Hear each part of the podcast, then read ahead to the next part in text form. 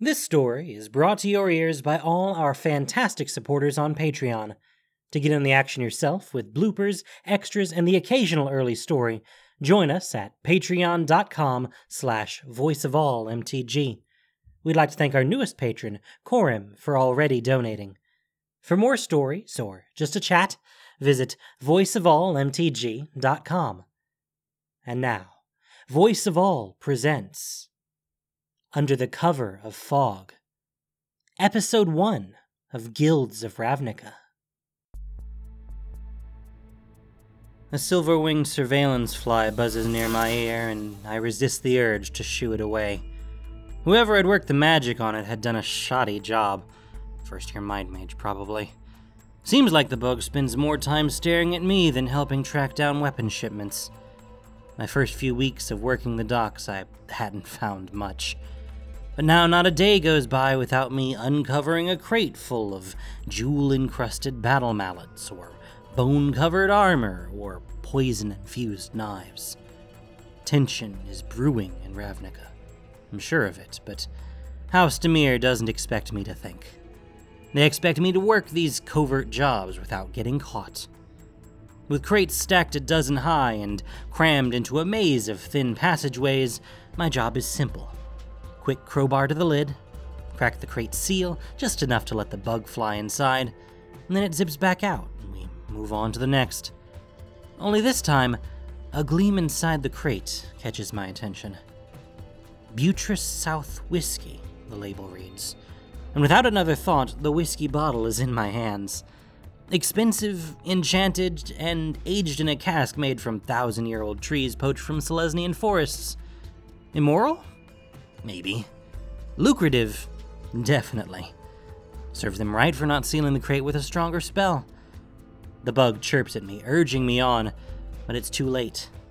My mind's already imagining the pile of gold zinos I could get for it. The long, slim bottle would fit nicely into the pocket of my trench coat. No one would notice. Suddenly, the bug whistles, and then I look up, now all too aware of the approaching footsteps I should have been listening for. sloppy, Merritt, sloppy! Fog swirls, obscuring me from view, and in those last few moments of bought time, I shove the bottle snugly into the divot of packing straw, gently tap the lid closed, and then try to look inconspicuous. Ah, Merritt! That's Grimbly Wothus, my boss. Arms crossed over his wide chest, horns scraping against the stacked crates on either side of him. He's half man, half bull. Total grindhard. Just the guy I was looking for. Sir? I avert my eyes, trying to blend into my surroundings, wishing I could become invisible. The fog is too thick, and I've got a potential investor wanting to see the harbor. Clear it for me. Can't Warwick do it? A little fog I can handle, but despite year of training, I don't have enough focus to clear the harbor. Can't concentrate hard enough to inflict nightmares or purge memories. As a covert agent of House Dimir, I don't have much to offer except the ability to work a crowbar of malintent. Warwick's out, and Bender too. You are all I have got. He looks me up and down, nostrils flaring. Unfortunately. Thanks for the vote of confidence. How is this for confidence? You do not clear it, and you do not get your pay for today. I'm on it, boss. I should have taken the damn bottle. There's no way I'm going to get this fog cleared. Bills are overdue, wife and kid are hungry. Another day with docked pay and deeper in debt. I amble up to the very edge of the deepest pier and focus on the magic all around me. I pull, drawing the power in like an inhale of glass shards, and then release, a force from within me beating like thunder against the inside of my eardrums. Fog swirls, barely, clearing about halfway to the other side of the river. Just enough to reveal a sleek Simic schooner with spiral embellished sails cutting through the water. Two merfolk keep pace beside the boat. The one in the lead turns toward me, scowls, and then presses a webbed palm against the hull of the ship.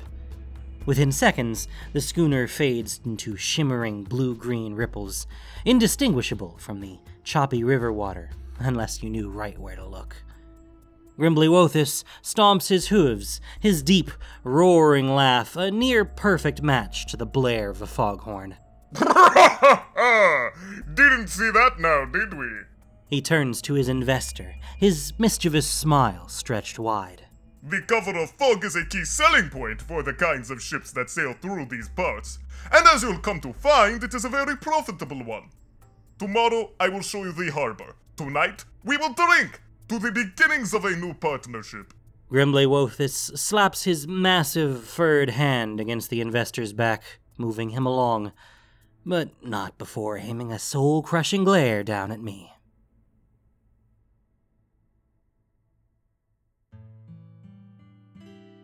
My feet pad softly against the wet steps to my apartment building, avoiding the crunch of leaf litter piled in the corners. Tenement buildings crowd together, their spires jutting up like an enormous mouth full of pitted fangs. Sun doesn't shine here. Ever. Keyhole Village isn't the worst neighborhood we could have ended up in by far, but sometimes the gloom gets to me. Nine stories up, I sneak a peek into an open window. Our small kitchen looks like it's been hit by a rage spell overturned bowls and measuring spoons spread across the counter. Tashi's balancing the baby on her hip as she conjures minor healing salves from a blend of arrowroot and boar spice to sell at market.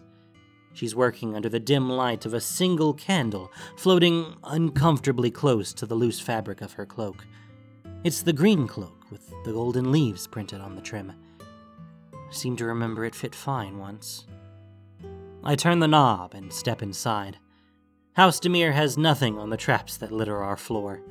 Wooden blocks sit in wait, ready to impale a bare foot with their sharp corners. A wheeled xylophone made of rib bones offers a fast track to a broken neck. I step around them, nearly second nature now, and get ready to break the news to my wife. Merritt! Finally! Tashi shoves the baby into my arms, who's almost a year old now, but he's still as fussy and listless as a newborn. He barely weighs anything at all, his nose a constant dribble of snot. Two seconds of holding him, and it's all over my lapels. Daddy! Sachi, my oldest, comes barreling up to me, head hitting right in my gut. I bite back the pain as I force a smile onto my face. Sachi! Shouldn't you be in bed? I wanted to see you, Daddy. You been good for your mother today? An absolute terror. Broke a bottle of Madi root essence. Whole thing. Ruined. Where are we going to get money to replace that? Money to run the gas lamp so I'm not hunched over this candle all day. Money to feed the baby. I brought home a dozen apples yesterday. I was hoping it would stall the next question. Where's the pay from today? The job at the docks may be a covert assignment, but the money is real, and it's the only thing keeping us afloat. They're mush, Merritt. Market mush. Baby eats and eats and isn't getting any bigger. He needs real food. The kind you get from a proper grocer. Something that will fill him. I need filling too. Sachi pats at her belly. And Mom. To bed! My wife shoos her off, and little feet pat against the stone floor. Sachi ducks into the sleeping nook next to the unlit hearth, and then buries herself in a mound of threadbare covers, tattered warming spells drifting off of them like tufts of shed fur. I. I open my mouth, but for the first time I notice how sunken my wife's face has become. A lump catches in my throat, and the words just won't come out. I didn't. Get the food, Merritt. I don't care how. She pries the baby from my arms and starts enchanting her herbal mix again. I stand there for a moment, trying to figure out how this has become my life. Fog seeps in from under the gap in the front door, twirls around me like the dreariness of the streets has come to claim its stake inside my home, inside me.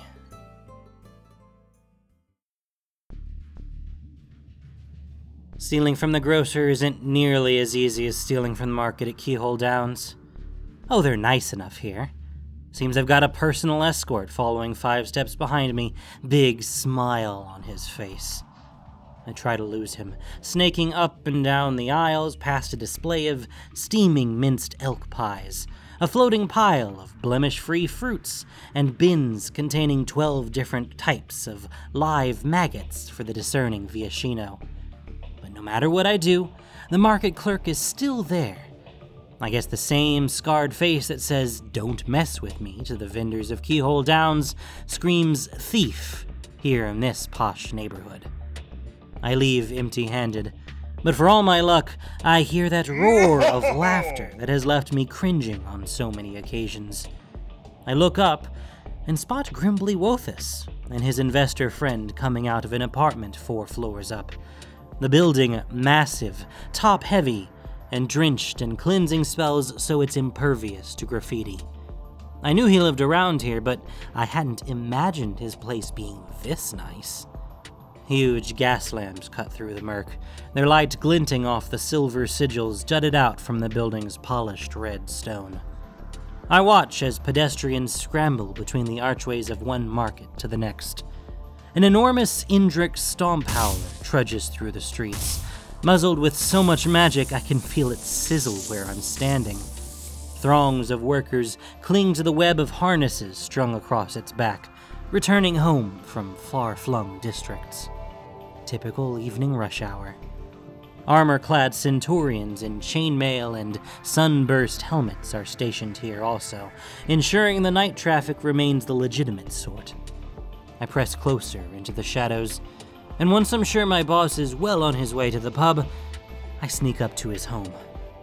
The spell on the door lock is tight, much too difficult for me to break, but Minotaurs. They're too beef headed to ever think of themselves as potential targets. I round the building, make a quick hop to the balcony, and sure enough, find an unlocked window. I slip inside like a sheet of fog, feet barely touching the expensive ceramic tiles beneath me. Doubt bites at me. Sure, I've pinched things from the market on occasion, from a few pockets too, but I've never done anything like this. I nearly turn back, remembering the look of disappointment on my mentor's face as I'd failed to pull a single memory thread after six months of close instruction. Maybe you aren't meant for House Dimir, she'd said to me. Well, not said. She jammed the thought into my mind, easy as breathing. And there it still sits, front and center. I shake it off. My father was a spy, and three of my aunts and an uncle. The sneaking runs in my family.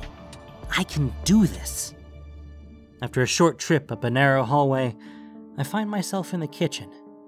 A gas light burns on its lowest setting, just enough to cast a warm, yellow glow upon the cabinetry. There, on the counter, a basket of bread.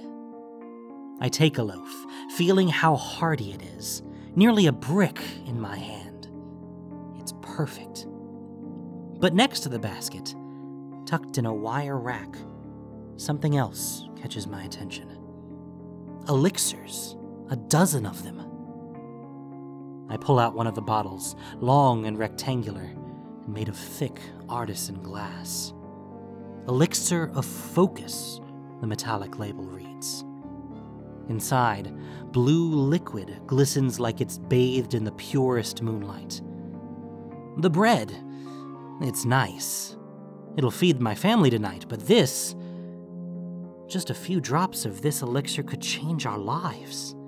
I could strengthen my magic, prove myself on the docks, work my way back into the favor of the guild. Just a few drops. My boss would never notice what I've taken. I pop the cork, and the smell wafts right up to my nose. A soft, cottony scent like that of freshly washed blankets. I open my mouth and tilt the bottle. One drop. Two. Just one more for good measure. But before the last drop hits my tongue, the lights flicker on full. My eyes go wide, and the elixir spills all over me, down my chin, seeping into my trench coat. I stand there, frozen like a statue, as a minotaur enters the kitchen, her eyes half closed, rollers in her hair, long robe draping nearly to her hooves. Never in my wildest dreams would I have ever imagined there was a person in all of Ravnica willing to wake up next to Grimbly Wothus every day. A real spy would have taken time to learn these things. How could I kid myself? I'm nothing close to a spy. I'm barely a thief.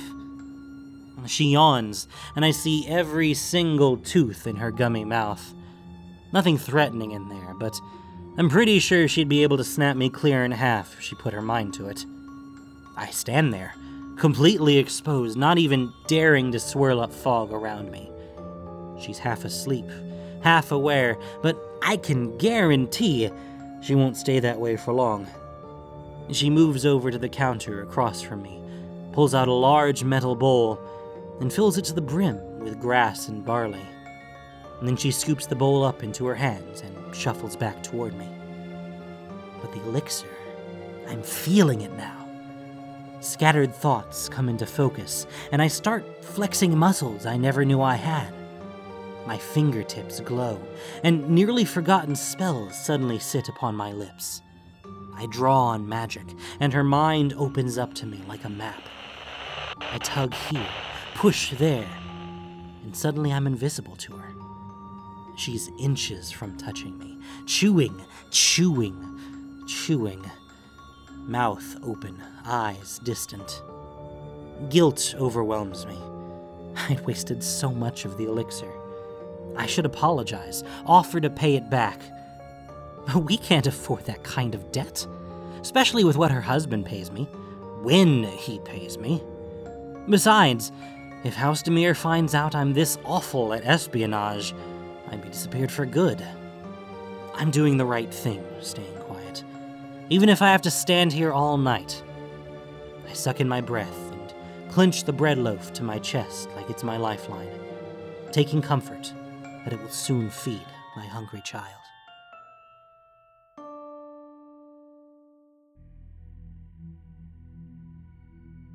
A blast of magic erupts from my fingertips. Fog leaps out of the way, and for the first time since I've worked the docks, the river is clear as far as the eye can see. It's not much of a sight muddy waters riddled with trash and clumps of invasive river plants. I can't help but wonder if the mystery would have been better for Grimbly Wothus than his investor now seeing the naked truth. It just isn't that great of a harbor. But that's no problem of mine. I grow antsy, all this power at my fingertips, wanting to show off a little in front of the other dock workers. Yantis is operating the crane, a Viashino with sticky fingers, the kind great for pulling levers and coaxing gears. But his forked tongue has aimed more than a few reptilian curses my way, and a little payback sounds right on time. I recount the nightmare spell I'd been taught. It never materialized into more than haze before, but now. Yantis has ribbons steaming off his brain, just waiting for me to give them a yank. Power wells within me, so fast, so hard I can't control it. Yantis screams, fighting all the terrifying nothings in front of him. The boom swivels left. The crate drops loose and goes tumbling, tumbling toward Grimbly Wothus and the investor standing at the edge of the dock. My boss sees the rogue crate, sees Yantis flailing, sees the last few shreds of nightmare spells drifting from my fingertips. He scowls at me, and then pushes the investor into the river at the last second. He barely has time to jump in himself before the crate smashes right where they'd been standing. Glass cracks, and the sharp scent of good whiskey fills the air. The surveillance bug hums in my ear again, tiny wings flapping, eyes pointed right at me. Nope, there's nothing covert about ruining a thousand zinos worth of cargo. I wince. Losing my job I could handle, but once House Dimir comes knocking at my door, it'll be like I never existed. like they'd knock. Fast as I can, I run home. We'll have to pack up whatever we can and leave Keyhole Maybe go into hiding in the old ghost quarter, or seek refuge at the ruins of Mahovna, claiming the treetops as our new home. I turn the knob on our front door so hard that the lock shatters, remnants of weak magic slipping away like wisps into the air. Tashi stands there, holding the baby, giant smile plastered on her face. Merritt! Merritt, you've got to see this! She holds the baby up. He's flourishing, cheeks plump, his gummy smile glistening, and an undeniable spark in his eyes. He's so strong now. Feel his muscles. I think he's going to walk any day. And then she's pulling me close, kissing my cheek, telling me how much she loves me, and I can't even get a word in about how our lives are about to change and not for the better. Everything's going to be okay. But me? I'm just staring at that bright blue elixir stain on the chunk of bread baby's been gnawing on, watching how it shimmers ever so slightly like moonlight. Then baby sneezes, and every single candle in our apartment bursts into flame. Something's happened. Good or bad, I don't know. No time to think with the beating on our front door. I wedge my weight against it. Grimbly Wothus is hollering from the other side about how he knew it was me who caused the incident, and that I'd ruined his cargo, as well as scared his investor. They say merfolk cuss like you've never heard, but dock bosses have them beat, hooves down. With a broken lock, this door won't hold him back for long. I whisper for Tashi to hide in the cupboard with the baby, and for Sachi to duck into her sleeping nook and cover herself with blankets. Me? There's no room left in our little hovel to hide. Doesn't matter anyway. Because when that big hoof hits the flimsy door, splinters fly and I take to the air, landing hard on my chin. It takes a moment for the fog inside my head to clear, but soon as I'm able, I reach out between me and Grimbly Wothus, trying to pull those magic threads, trying to shield myself from sight. But it's useless. Now Grimbly Wothus is standing over me, brow bent, his stare as sharp as the tips of his horns. Bits of flotsam cling to his body, and he smells like a striking combination of dank river and wet fur. You owe me Merritt! He takes one look around my home and laughs his roaring laugh, as if the idea of me possessing anything of value were a huge joke. I'd take it out of your pay, but you'd spend three lifetimes earning back the cost of that whiskey. Then I thought I'd just take it out on your hide. But it seems you do have something of considerable value after all. My heart constricts in my chest and doesn't let go. I watch his eyes track to our kitchen. I'll do anything. Clear the harbor every waking hour. Double shifts. My my wife. My wife will work too. We'll pay off whatever we owe you, I promise. I saw what that child did through the window. The trick with the candles. His hoof knocks across my shin, and I bite back the pain. Another kick right in the ribs, and I crumple into a ball. And then he's past me, throwing open the door to the cupboard. Tashi is inside, whimpering, the baby asleep against her chest. The sight of my wife suffering, of my child in danger, ignites my fury, and I'm up on my feet again. I conjure the magic. Before it had been a chore, like sucking hard through a cracked straw. But now it enters me with a flow as unrestrained as the river. A child like this is worth something. He's attempting to pry the baby from my wife's arms. She bucks and bites and screams, and now the baby is awake and howling. The tips of my fingers dance with light, and the threads of my boss's mind open up to me. I pull and tug, weaving a nightmare especially for him, constructed of his deepest fears. Now Grimbly Wothus is screaming too, a piercing and perfectly pitched note that rattles the glass of our gas lamps. He fights the invisible foes before him, throwing pots and pans, tipping over chairs. He's stomping all over the place, not watching where he's going. My nerves go tight as he stomps closer to the pile of blankets Sachi is hiding. Those hoofs. My focus wanes, just for a moment, but it's enough for Grimbly Wothus to throw off the nightmares and make a run for my son. And like that, my baby is in Grimbly Wothus's arms, back arched, letting loose a heart wrenching scream that tears me up inside. As always, you have no focus Merritt. But we are even now. Give me back my. Grimbly Wothus raises his leg high, and for a moment I'm mesmerized by the draw of all that firm muscle. And then his hoof lands square in my mouth, and my world explodes with pain. I catch blood in my cupped hands, but they can't hold all of it. I must have blacked out for a moment, because Wothus is already at the door, trying to maneuver his hooves through the opening while the baby writhes and my wife grips at the fur of his thigh. With a hard shake, he flings her off. She goes flying and hits the side of a cabinet. Something cracks. Something that's not old wooden cabinetry.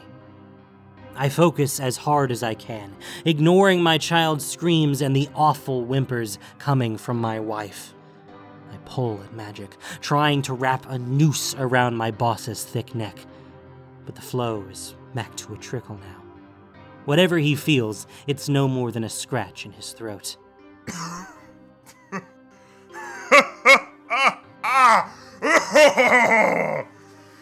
See you at the docks tomorrow.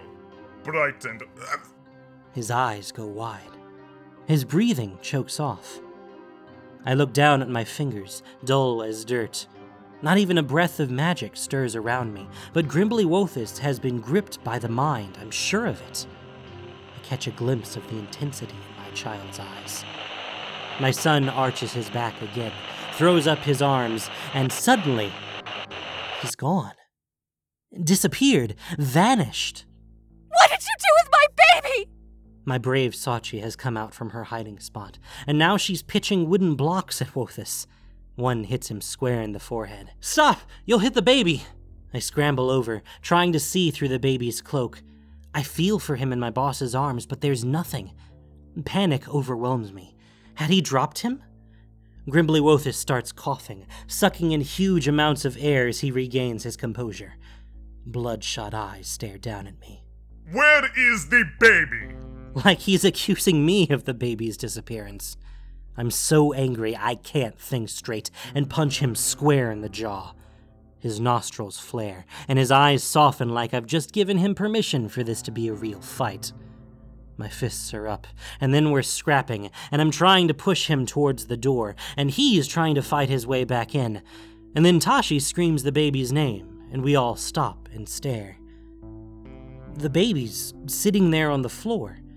He's got scratches on his arms and is holding a strange purple fruit shaped like a star. I've never seen anything like it. He puts it in his mouth, the bitter skin making his lip pucker tight. He drops the fruit and then pushes up on all fours, about to crawl. Grimbly Wothus is trying to force his way past me, but I hold him back with all my might. Go to Mama! Go to Mama! But the baby isn't listening. His eyes are focused across the room.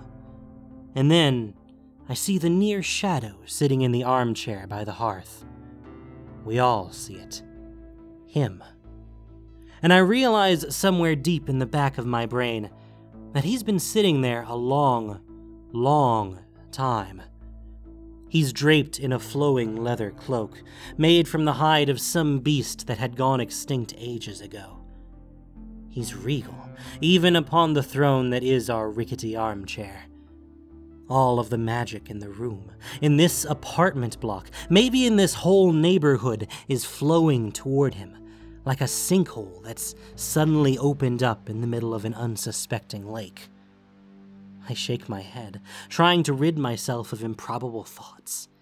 Could this be Lazav? Lazav, the mastermind, guild master of House Dimir? Every aching bone in my body wants to bow in his presence, though doing so would be the worst indiscretion I could make.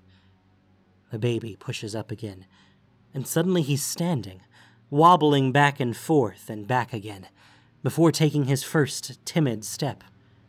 He smiles for a moment, proud of himself, and then takes another step, and another, until momentum gets the best of him, and he falls right into Lazav's arms.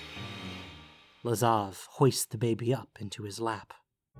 Any outstanding debts Merritt owes you will be paid in full by the close of business tomorrow.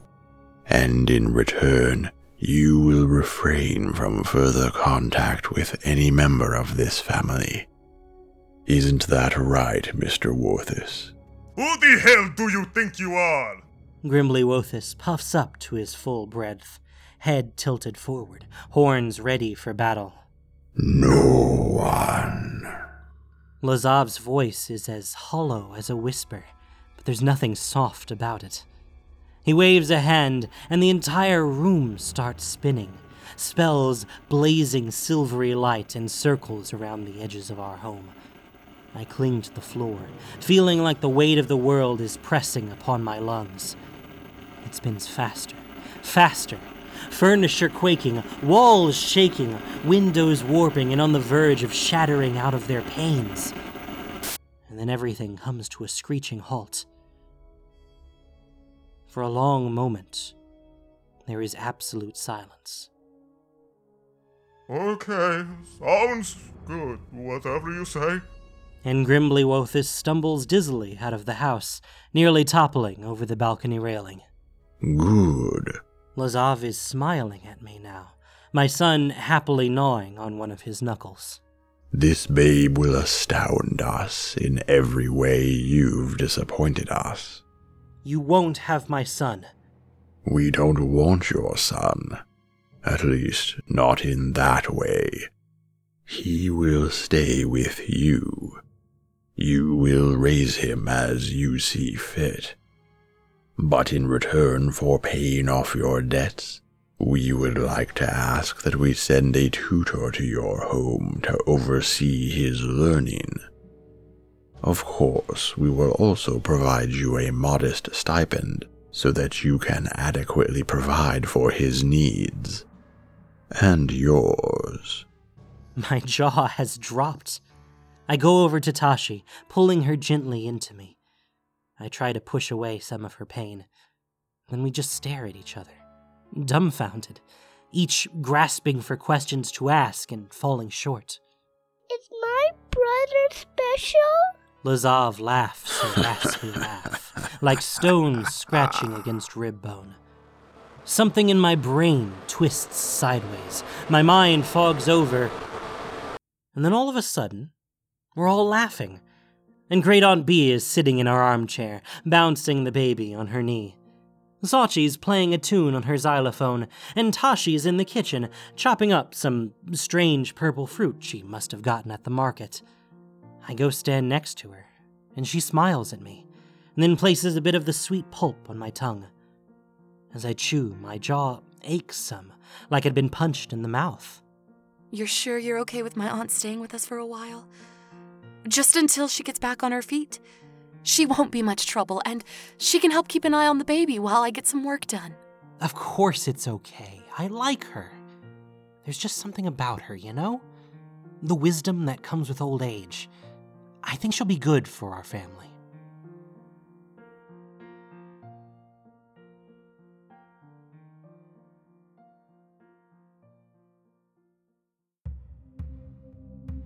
Thank you for listening to this production of Voice of All.